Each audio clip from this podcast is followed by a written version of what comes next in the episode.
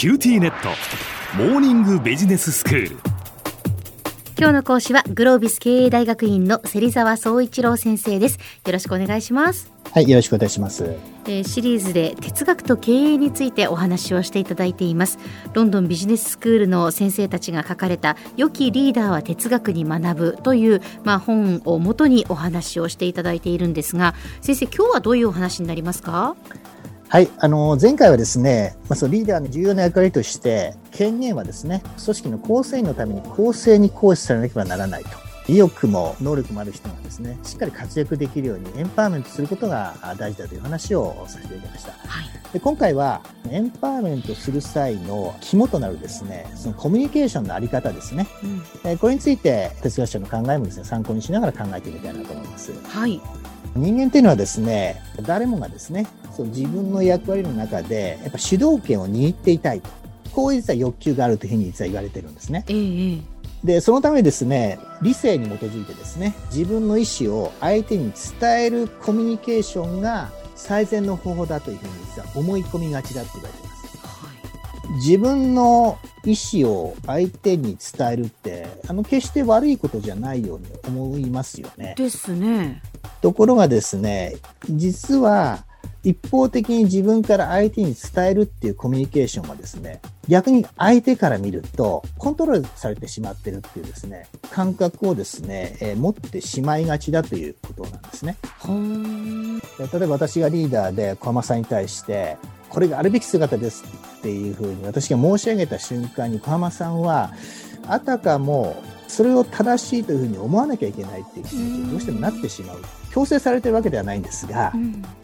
まあそうやってコミュニケーションを受ける相手っていうのはですね、なんか不安感を感じたり、あるいは受け身の姿勢になってしまったりですね、あるいは結果的にその相手に依存してしまうっていうことがよく起こりがちだっていうことなんですね。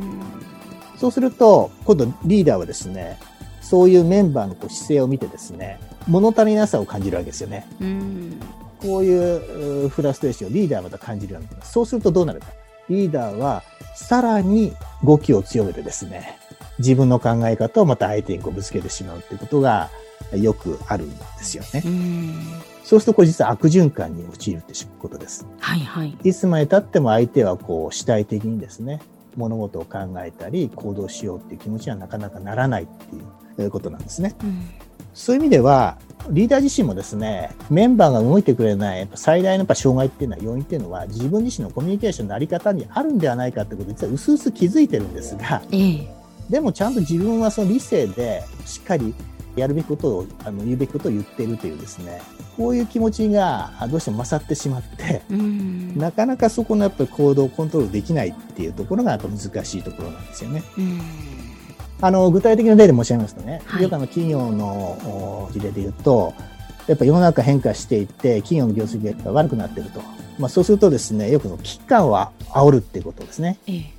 危機意識を持ってもらわなきゃいけないっていう、こういうコミュニケーションをよくリーダーはしたりしますよね。あるいは、リーダー自身が自分の会社の理念とかですね、そのビジョンっていうものをですね、自分の思いとして、こう、一方的に語るってこともよくありますよね。うんあるいはですね、新たなその戦略に沿った、まあ、経営のですね、よくその指標である KPI っていうものをですね、経営が設定して、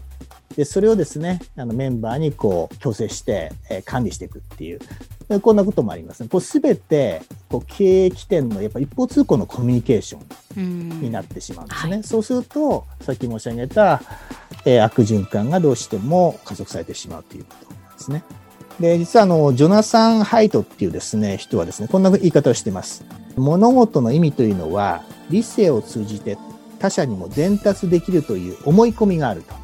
ただ、人間が新しいことにですね、直面したときに、まず起きるのは、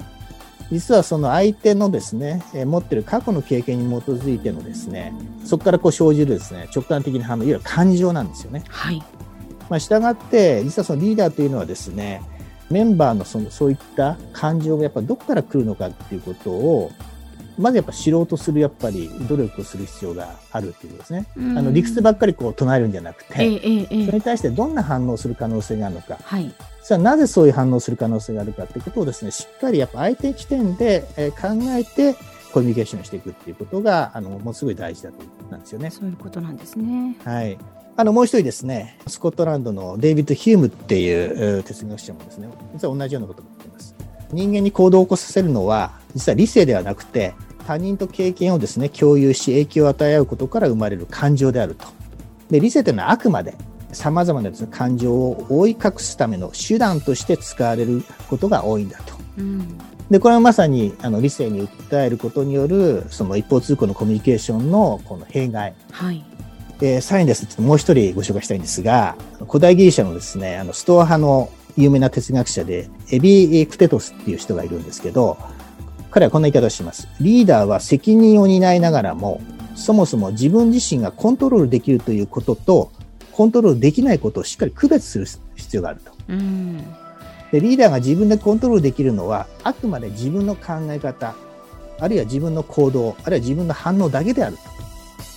で他人の考え方とか反応を思い通りにコントロールすることはまず不可能だというふうに諦めろということを彼は言ってるんですね。で人間というのはですね必ずそのよく生きるためのですね自分なりの意味をですね見出す余裕さえあればですね人から言われなくても自分自身でその意味っていうのをですね集団行動につなげる道筋っていうのもですねちゃんと自らの力で見出すことができるんだとだそういうところまであの細かくですねこうあるべきだというふうにですね、口うるさくですね、あの介入すべきではないということをですね、あの彼は言っているんですね。リーダーは自分のコントロールできることだけに集中することで、結果的にそうリーダー自身の不安とか、リーダー自身のストレスとか、あるいは苦悩からも解放されると。あくまで自分がコントロールできることにフォーカスして、うん、あとは相手に委ねると。うん、肩の力を抜いた対応が結果的に相手に動いてもらうことになり、うん、リーダー自身もそれによって助かるという、まあ、こういうことを哲学者も言ってるわけなんですね。なるほど。はい。では先生、今日のまとめをお願いします。はい。リーダーが良かれと思っている一方通行の伝えるっていうコミュニケーションがですね、かえってそのメンバーの欲求を損ねてしまうことがありますと。リーダーであってもですね、そもそも他人をコントロールすることなどできないんだと。こういう考え方もすごい大事だということですね。で、エンパワーメントっていうのは、えー、メンバー一人一人が考え、よく生きるための他者とのまさにコラボレーションが生まれるようにすることであるということです。今日の講師はグロービス経営大学院の芹沢総一郎先生でした。どうもありがとうございました。ありがとうございました。